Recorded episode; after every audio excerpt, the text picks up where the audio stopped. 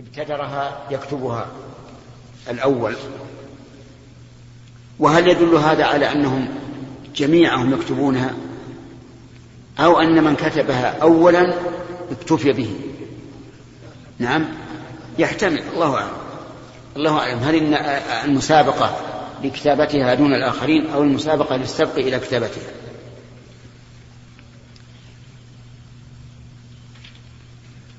نعم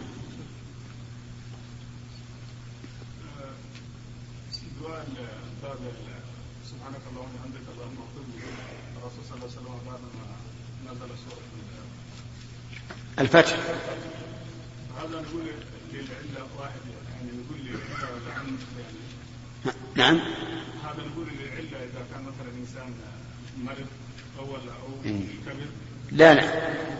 لا ما نقول إذا مرض أو كبر نقول قولها في كل صلاة. لأن الإنسان ما يدري متى يأتي الاجل قد يكون شابا ويموت في شبابه. قد يكون مريضا ويعافى من مرضه. لا لا هذه فعل. فعل يدل عليه الحاجة إليها. بدليل أن الرسول كان يقوم منها وهو متكئ على يديه.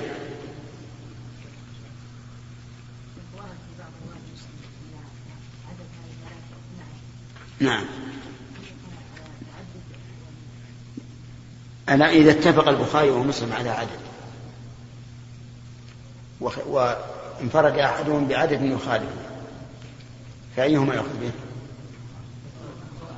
بما اتفق عليه. نعم يا سمير.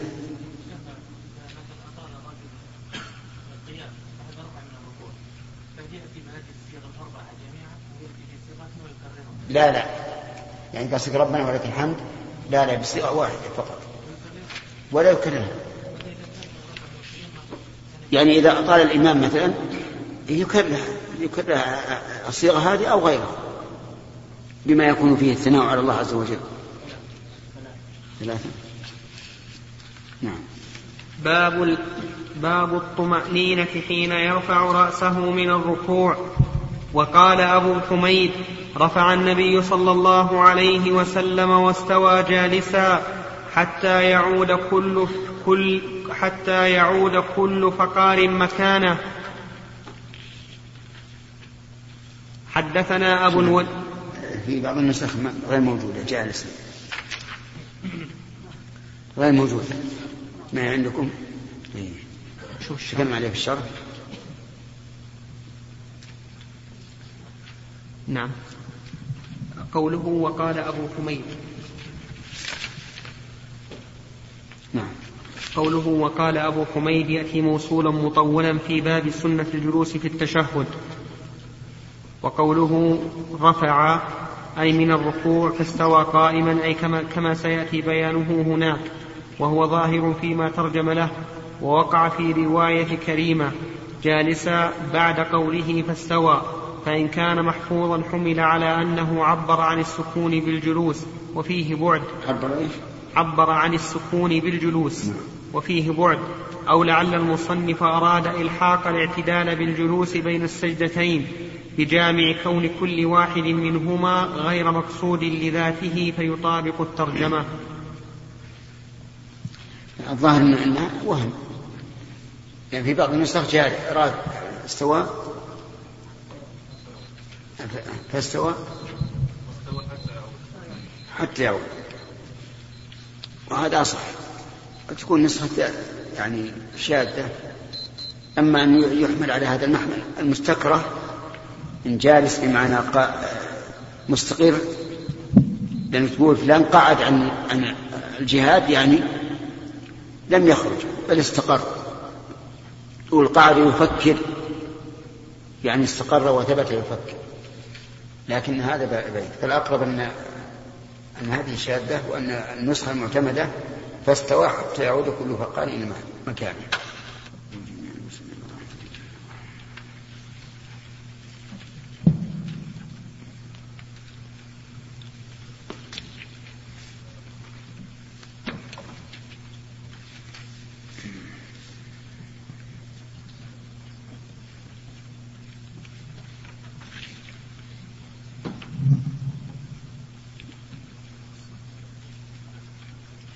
فيها الآن بعض البادية ما يستطيع أن ينطق بالقاف. يقول مثلا اهدنا الصراط المستقيم. ولا يستطيع ينطق بها. هل نقول نسمع عنه أو نقول هذا آه، لا يصلى خلفه ولا يقر؟ الجواب بالأول لأنه ما يمكن ينطق بها. بعض الناس أيضا ما يعرف ينطق بالسين أو بالزاي أو بالراء كل هذا يعامل بالتسهيل نعم. بسم الله الرحمن الرحيم. الحمد لله رب العالمين وصلى الله وسلم وبارك على عبده ورسوله نبينا محمد وعلى آله وصحبه أجمعين. أما بعد فقد قال الإمام البخاري رحمه الله تعالى في صحيحه في كتاب صفة الصلاة في باب الطمأنينة حين في باب الطمأنينة حين يرفع رأسه من الركوع. حدثنا أبو الوليد قال حدثنا شعبة عن ثابت قال كان أنس ينعت لنا صلاة النبي صلى الله عليه وسلم فكان يصلي وإذا رفع رأسه من الركوع قام حتى نقول قد نسي. حدثنا أبو الوليد قال حدثنا قال حدثنا شعبة عن الحكم عن ابن أبي ليلى عن البراء رضي الله عنه قال كان ركوع النبي صلى الله عليه وسلم وسجوده وإذا رفع رأسه من الركوع وبين السجدتين قريبا من السواء. وسبق أنه استثنى القيام والقعود والمراد به القيام الذي قبل الركوع لأنه تطور فيه القراءة والقعود الذي هو التشهد الأخير الذي يعقبه السلام فإنه يطول فيه أيضا لأنه يدعى فيه فيطول وعلى هذا في الأركان أربعة الركوع والرفع منه والسجود والرفع منه كلها قريبة قريبة من السواء.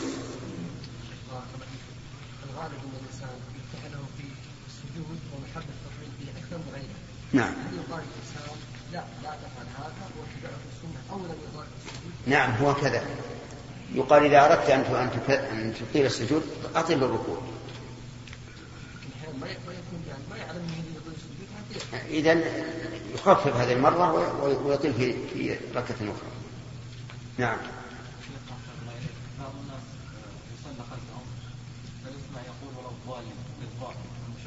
أي هذه لا بأس. أي نعم. العلماء نصوا على أنه لا بأس أن يبدل الضاد بالضاء لتقارب المخرجين وعدم التمييز بينهما إلا بتعب. هذه إذا كان ما يستطيع عدله لا بأس. إذا كان يستطيع لا يجوز لأن الدال غير الزاد. نعم. رد عليه قبل أن تنفصل. انتهى مسلم نعم. حدثنا سليمان بن حرب قال حدثنا حماد بن زيد عن أيوب عن أبي قلابة قال كان مالك بن الحويرث يرينا كيف كان صلاة النبي كيف كان صلاة النبي صلى الله عليه وسلم وذاك في غير وقت صلاة فقام فأمكن القيام ثم ركع فأمكن الركوع ثم رفع رأسه فأنصب هنية. فأنصب. نعم. فأنصب. وفي نسخة فأنصت بالتاء. نعم. فأنصب هنية. فصلى بنا صلاة فصلى بنا صلاة شيخنا هذا أبي بريد وكان أبو بريد. إذا رفع رأسه من السجدة الآخرة استوى قاعدا ثم نهض. وكان؟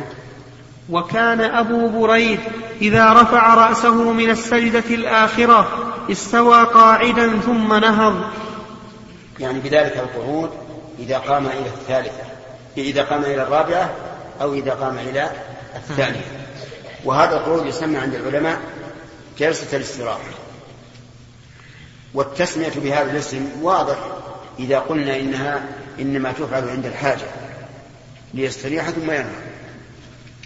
وأما إذا قلنا إنها سنة مقصودة بذاتها فلا وجه لتسميتها بسنة بجلسة الاستراحة.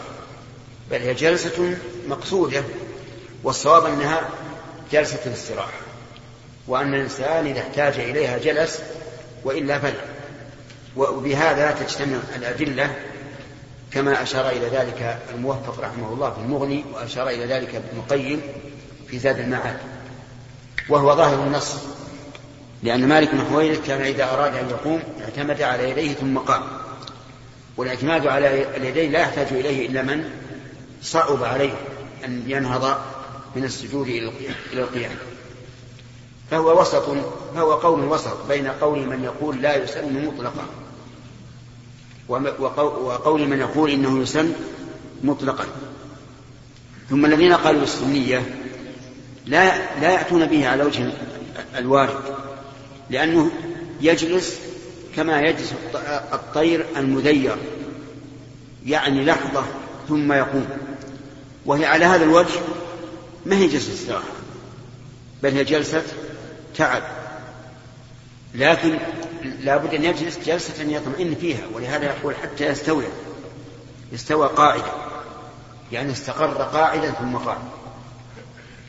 ولهذا قال شيخ الإسلام رحمه الله إذا صليت خلف إمام لا يجلس هذه الجلسة فلا تجلس ولو كنت ترى أنها سنة لأنك سوف تتخلف عن الإمام والتخلف عن الإمام أفضل آه نعم خلاف السنة.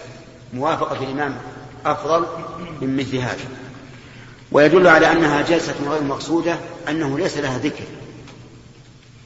يعني ومعنى ليس لها ذكر يعني لا يكبر لها ولا يكبر منها وليس لها دعاء ولا يوجد شيء من أفعال الصلاة إلا وفيه دعاء أو ذكر نعم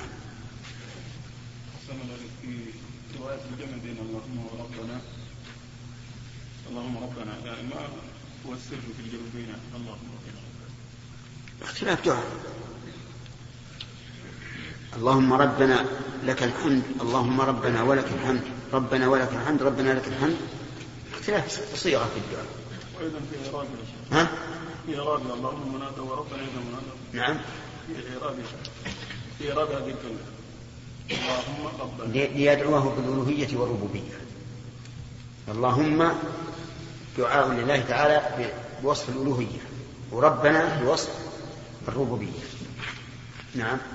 إذا صلينا مثلا خلف الإمام. إيش؟ إذا صلينا خلف الإمام وكان لا يقبض القيام. فهل نقبض لا. نقبل ولا ولا كان لا. لأن هذا لا تتغير لا لا لا, لا تتغير به المتابعة. المتابعة تتغير فيما إذا تأخرت عنه أو تقدمت عليه. أما صفة الجلوس أو صفة أو صفة القيام فإنها لا لا تعتبر مخالفة حتى لو فرض أنه من الذين يرون أن أن جلسات الصلاة كلها افتراش. فأنت اعمل بما ترى. أو يرى أن أن التورك حتى في الصلاة الثنائية. اعمل بما ترى. نعم. كان مالك بن حويرث رضي الله عنه يرينا كيف كان صلاة النبي صلى الله عليه وسلم؟ ألا يشعر هذا بأن النبي صلى الله عليه وسلم كان مداوما عليها؟ بلى لكن مالك بن حويرث متى قدم؟ قدم متأخرا في السنة التاسعة لأنه من من من, من أهل الوفود. والتاسعة قد أخذ النبي صلى الله عليه وسلم اللحم. لكن يقول في غير صلاة في غير وقت صلاة. هل المعنى أنه يصلي نفلا أو يصلي ليرينا الكيفية؟ نعم. في احتمال أنه كان يصلي بهم نافلة ليريهم أو أنه يصلي يريهم الكيفية فقط. فمثل يقول في الركوع يقول كذا ويركع في السجود يقول كذا وإن كان لا يصلي لكن يعلمهم أركان الصلاة وبالفعل. ما عندك الشرح شيء يقول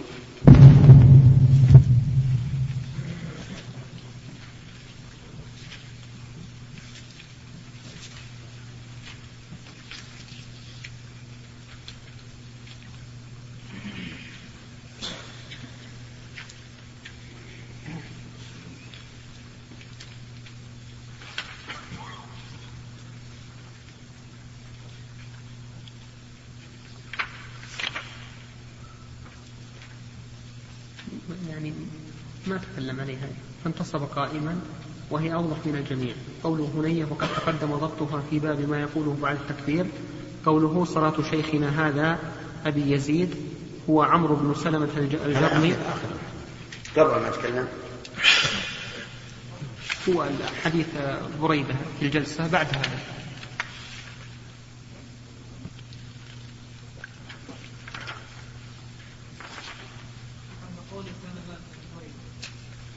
نعم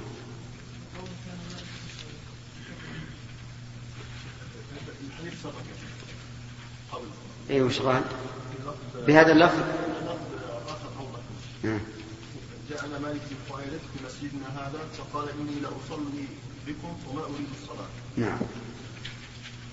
أصلي كيف رأيت النبي صلى الله عليه وسلم يصلي؟ فقلت لأبي قلابة كيف كان؟ إذا صار صلاة نفل صار صلاة نعم.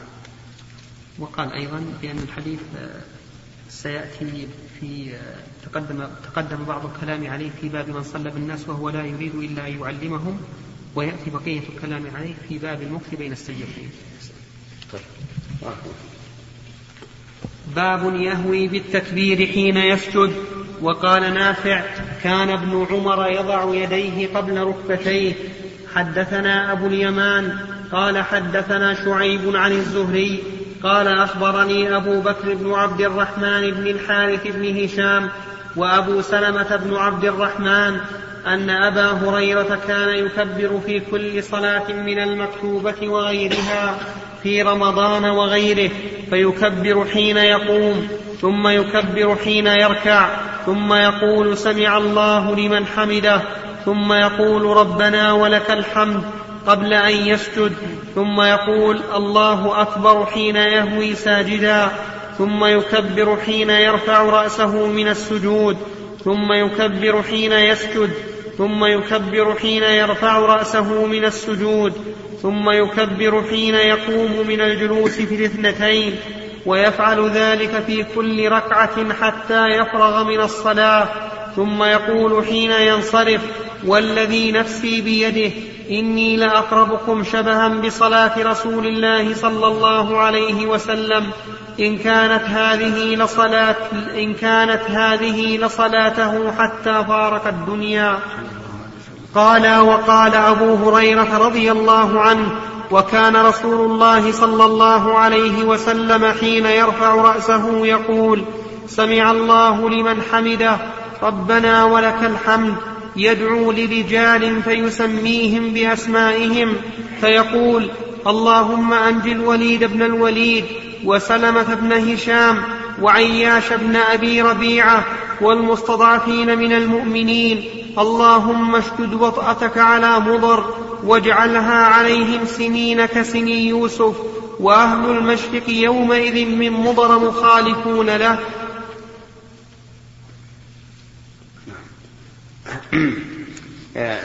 ابن عمر رضي الله عنه كان يضع يديه قبل ركبتيه. ولعله حين كبر وثقل ولهذا كان يجلس في صلاته متربعا فيقول له أحد أبنائه كيف تجلس هذا؟ فقال إن رجلي لا تقلان. فكان إذا إذا سجد قدم يديه لأن هذا أسهل وأهون من تقديم الركبتين. وهذه المسألة أيضا مما اختلف فيه العلماء. هل الساجد يقدم اليد اليمنى يقدم يديه أو ركبتيه؟ والصواب أنه يقدم ركبتيه ثم يديه. وتقديم اليدين منهي عنه لقول النبي صلى الله عليه وسلم إذا سجد أحدكم فلا يبرك كما يبرك البعير. ثم قال الراوي وليضع يديه قبل ركبتيه. لكن هذه الجملة تدل على أنها منقلبة على الراوي. لأنه إذا وضع يديه قبل ركبتيه برك كالبعير. كما يبرك البعير. فإن كل من شاهد البعير يشاهده يقدم يديه. أولا. وقد ظن بعض الناس أن هذا الحديث يعني حديث أبي هريرة متفق أوله وآخره. وأن الرسول نهى أن يضع يديه أن يضع ركبتيه قبل يديه. ولكن هذا فيه شيء من الضعف. فإن الحديث فلا يبرك كما يبرك البعير. ولم يقل فلا يبرك على ما يبرك عليه البعير. حتى يحتج بأن ركبتي البعير في, في, يديه. لو قال على ما يبرك عليه البعير قلنا لا تقدم الركبتين لكن قال كما يبرك فالنهي هنا عن عن إيش؟ عن الكيفية لا عن الوضع لا عن العضو المسجود عليه. وعلى هذا فنقول إن قوله وليضع يديه قبل ركبتيه إنه منقلب عن الراء على الراوي وأن الصواب وليضع ركبتيه قبل يديه. وبهذا تجتمع الأدلة. ويتفق حديث أبي هريرة وحديث وائل بن حجر. رضي الله عنه. ولا يكون في المسألة اختلاف. ثم إن هذا أيضا هو الترتيب الطبيعي. لأن الذي يلي الرجلين هما الركبتان الركبتان. ثم ثم اليدان ثم الجبهة والأنف. كما أنه عند النهوض يبدأ الجبهة بالجبهة والأنف ثم باليدين ثم بالركبتين. نعم. إذا قال قائل الأصل عدم القلب. نعم نعم. نقول صدقت وعلى العين والرأس.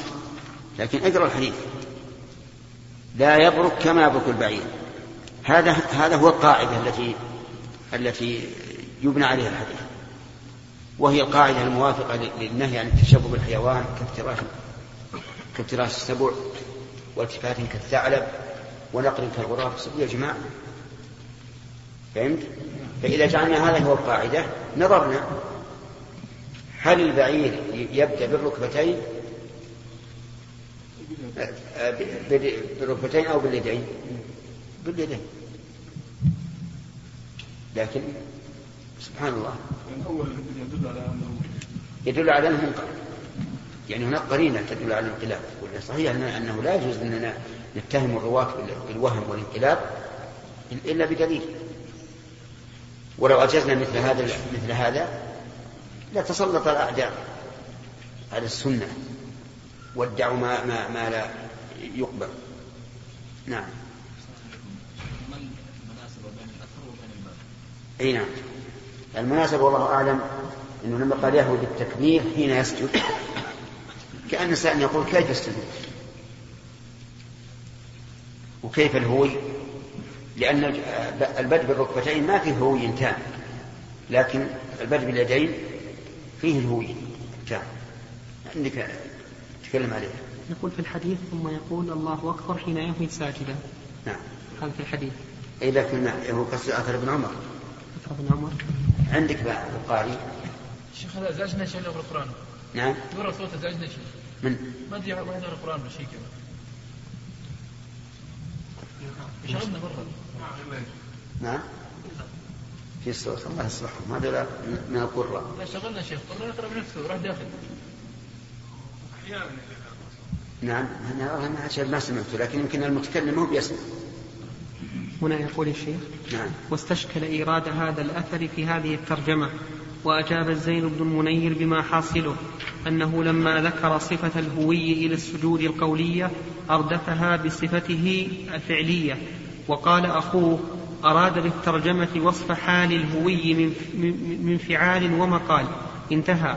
والذي يظهر أن أثر ابن عمر من جملة الترجمة فهو مترجم به لا مترجم له.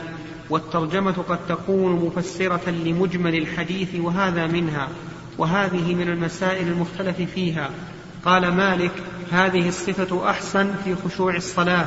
وبه قال الأوزاعي وفيه حديث عن أبي هريرة رواه أصحاب السنن وعورض بحديث عنه أخرجه الطحاوي.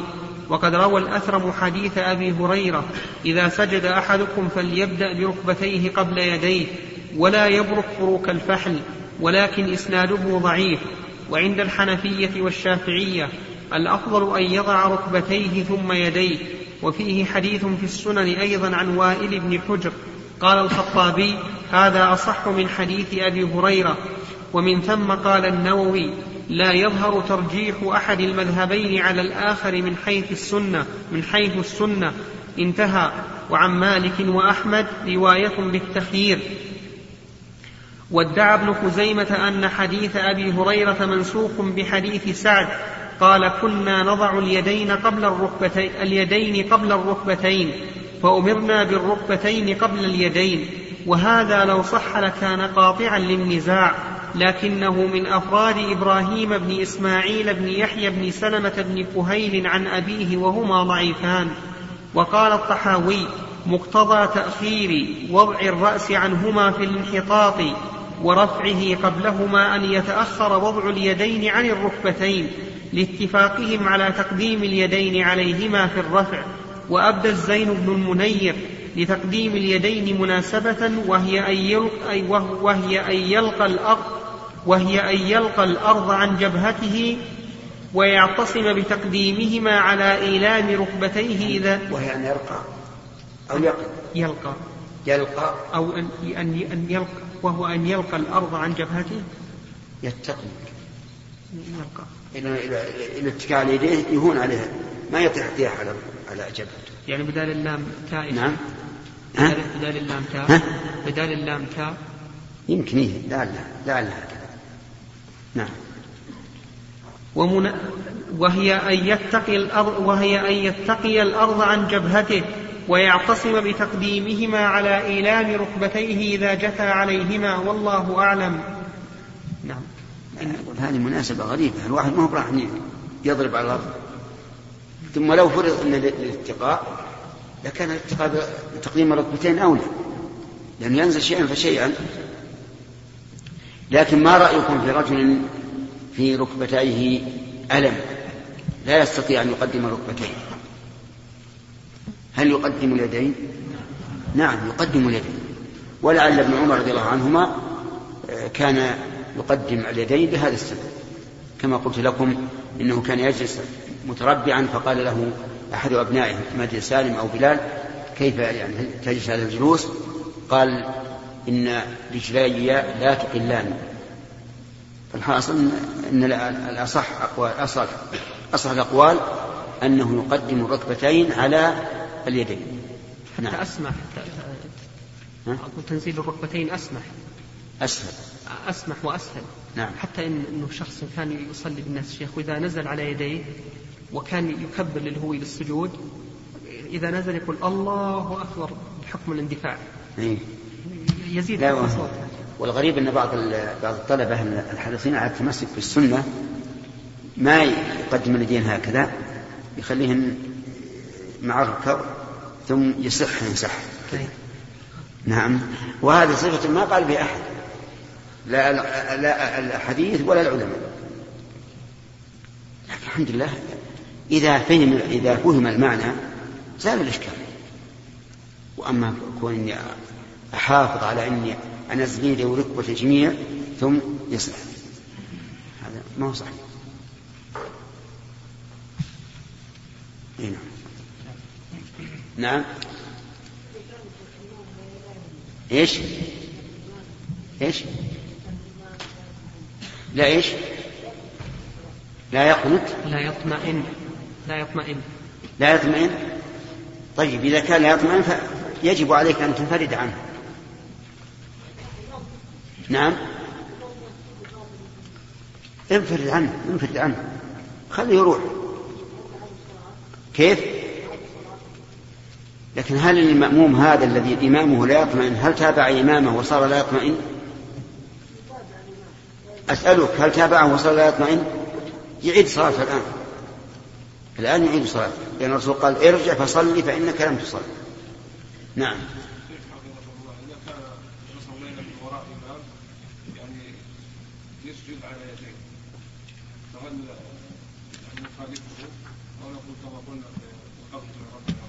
لا لا أبدا. ما ما ما ما, ما يهمنا. نسجد على الركبتين قبل. إنما قلنا في جلسة الاستراحة لأنها تستلزم التخلف عن الإمام. ما بيتخلف أبدا. نعم.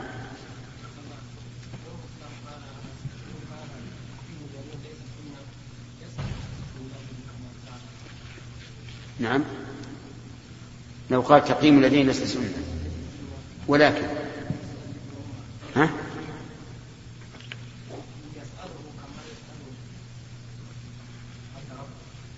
لا ما يحتاج. ما دام عرفوا أنه ويعرف هيئة الإنسان من من جسمه وثقله يعرف أنه فعل هذا لعذر ما حاجة ما دام نعرف ان هذا رجل كبير السن أو كثير اللحم أو في ركبتيه مرض ما يحتاج نسأل لو يجي لمك الآن شيخ كبير وتعرف من, من هيئته أنه عاجز ما تسأله. أن تقول ولد ابن عمر ليش ما أنكر على ابن عمر أن أن وضع يديه قبل ركبتيه؟ أنا أقول عارفين أنه محتاج. قال الإمام البخاري رحمه الله تعالى في صحيحه في كتاب صفة الصلاة في باب في باب يهوي بالتكبير حين يسجد حدثنا علي بن عبد الله قال حدثنا سفيان غير مرة عن الزهري قال سمعت أنس بن مالك يقول سقط رسول الله صلى الله عليه وسلم عن فرس وربما قال سفيان من فرس فجحش شقه الأيمن فدخلنا عليه نعوده فحضرت الصلاة فصلى بنا قاعدا وقعدنا وقال سفيان مرة صلينا قعودا فلما قضى الصلاة قال إنما جعل الإمام ليؤتم به فإذا كبر فكبروا وإذا ركع فاركعوا وإذا رفع فارفعوا وإذا قال سمع الله لمن حمده فقولوا ربنا ولك الحمد وإذا سجد فاسجدوا. قال سفيان كذا جاء كذا جاء به معمر. قلت قال سفيان كذا جاء به معمر. قلت نعم. قال لقد حفظ كذا. قال لقد حفظ كذا. لقد حفظ. سم. قال لقد حفظ. كذا قال الزهري عندي الفاصلة بعد كذا. نعم. قال حفظ كذا قال الزهري ثم قال الزهري ولك الحمد. نعم كذا قال الزهري ماذا الشرح؟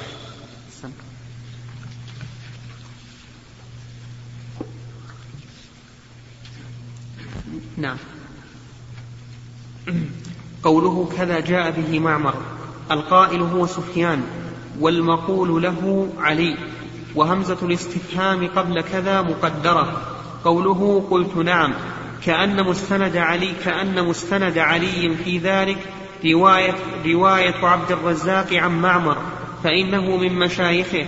بخلاف معمر فإنه لم يدرك وإنما يروي عنه بواسطة. وكلام الكرماني يوهم خلاف ذلك. قوله قال لقد حفظ أي حفظا جيدا. وفيه إشعار بقوة حفظ سفيان بحيث يستجيد بحيث يستجيد حفظ معمر إذا بحيث يستجيد حفظ معمر إذا وافقه وقوله كذا قال الزهري ولك الحمد. فيه إشارة إلى أن بعض أصحاب الزهري لم يذكر الواو في ولك الحمد وقد وقع ذلك في رواية الليث وغيره عن الزهري كما تقدم في باب إيجاب التكبير. قوله حفظ في رواية ابن عساكر وحفظت بزيادة واو وهي أوضح وقوله من شقه الأيمن فيه.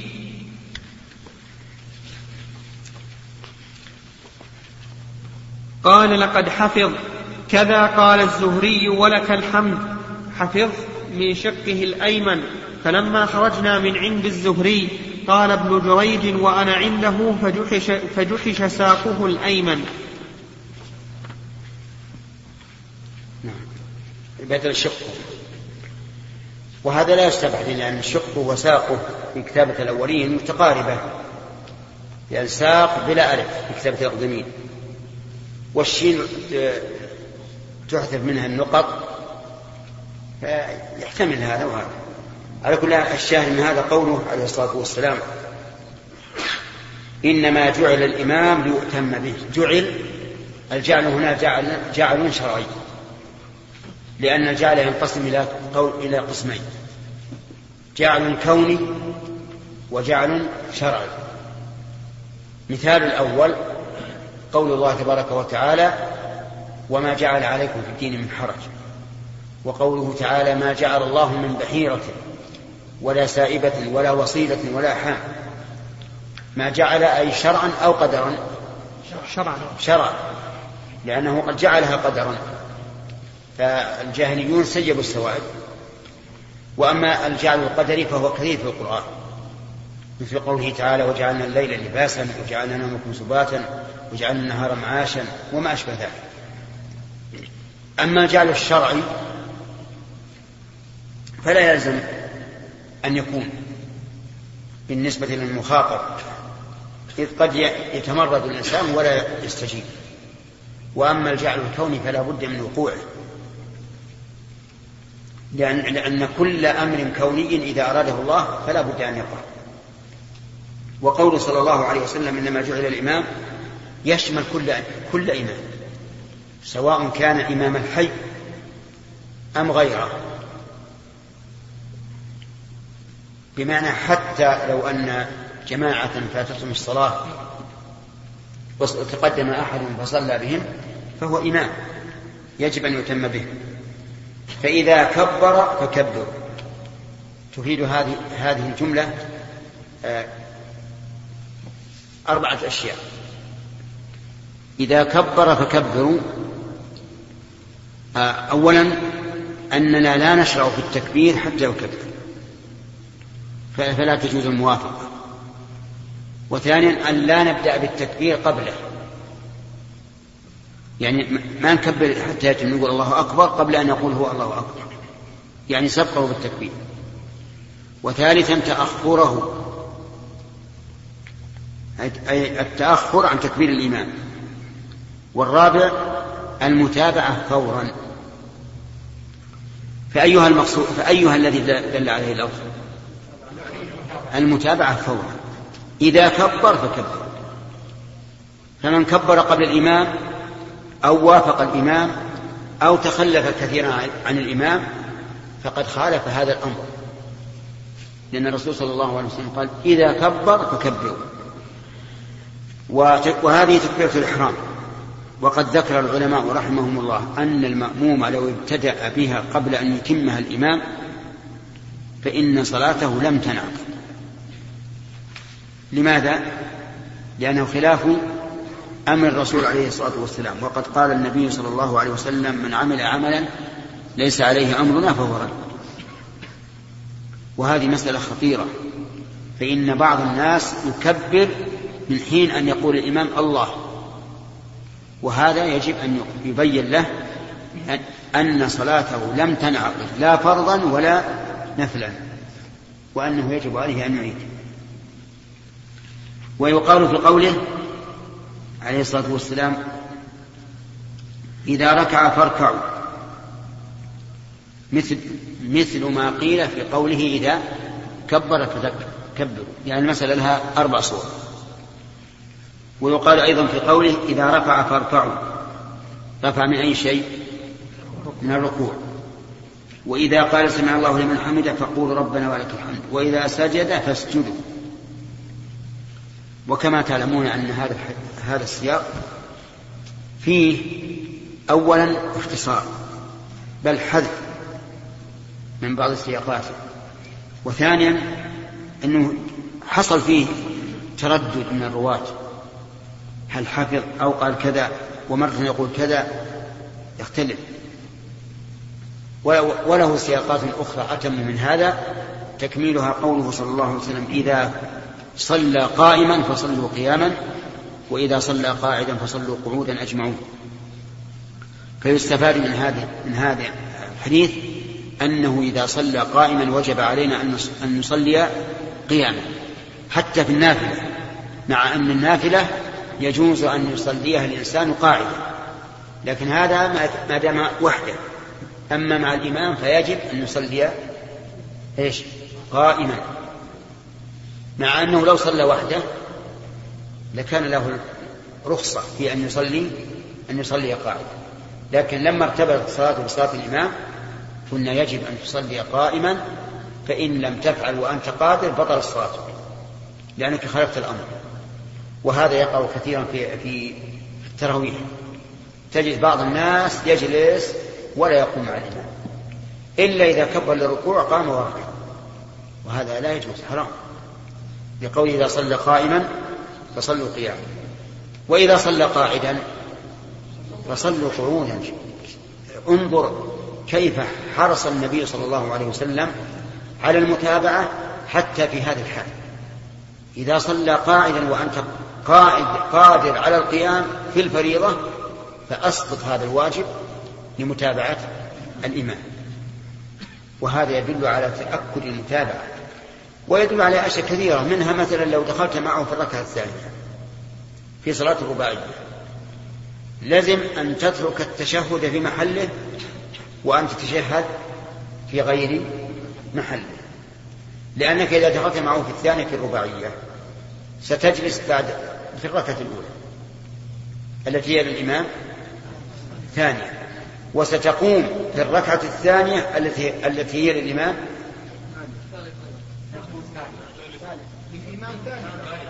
التي هي للإمام ثالثة قائما إلى الرابع.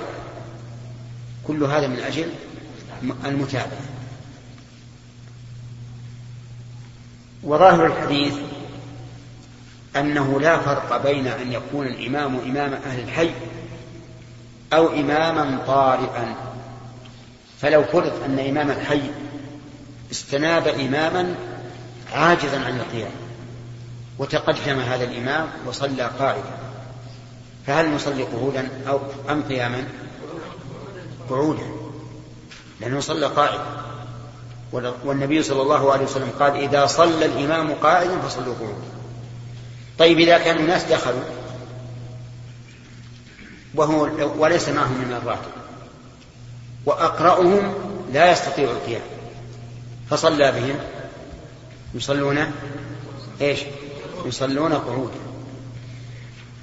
بقي أن يقال إذا كان الإمام لا يستطيع الركوع ويومئ إيماء بالركوع فهل نومي كما أما أو ما إمامنا أو نركع؟ الظاهر الثاني لأنه لا لأنه هنا لم لم تتغير الهيئة أو لم تختلف هيئة الإمام والمأموم إلا شيئا يسيرا وهو ما بين الركوع والإيمان وفي السجود أيضا نقول مثل ذلك نقول مثل ذلك. إذا كان الإمام لا يستطيع السجود ويومي فإننا نحن نسجد. لأن هذا هو الأصل. وقال بعض العلماء إنه لا يصح إتمام القادر على الركوع والسجود بالعاجز عنهما. فلا تصح الإمام أصلا. ولكن ظاهر السنة أنه أن أن الإتمام به صحيح. إذ لا فرق بين القيام وبين الركوع والسجود.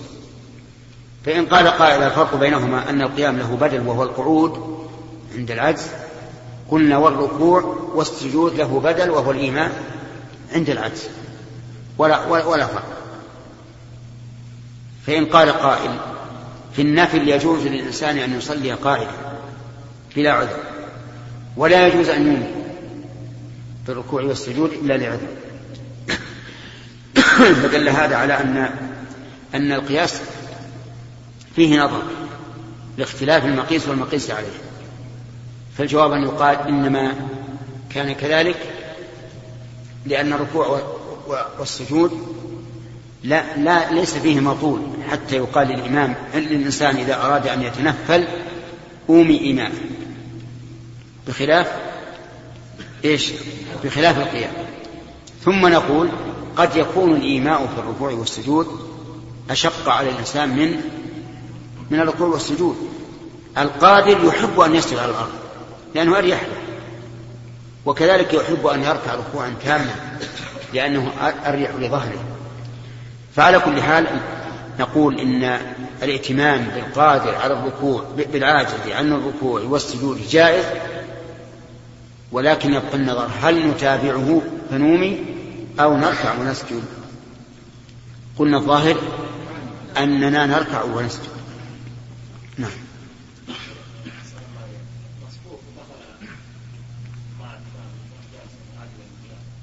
انتقل معه في في الركعة الأخيرة وأيضا فلما قبل الإمام صلاته كيف يسمع؟ من؟ يجلس المسبوق يجلس ولا أو يقوم يكمل الباقي؟ هل سيقوم بإمام؟ ما يقوم. إذا يركع ويسجد. ويقوم. يقوم قائما ويركع ويسجد. ما إيه انتهت الصلاة. ما تعتبر المخالفة الآن. نعم.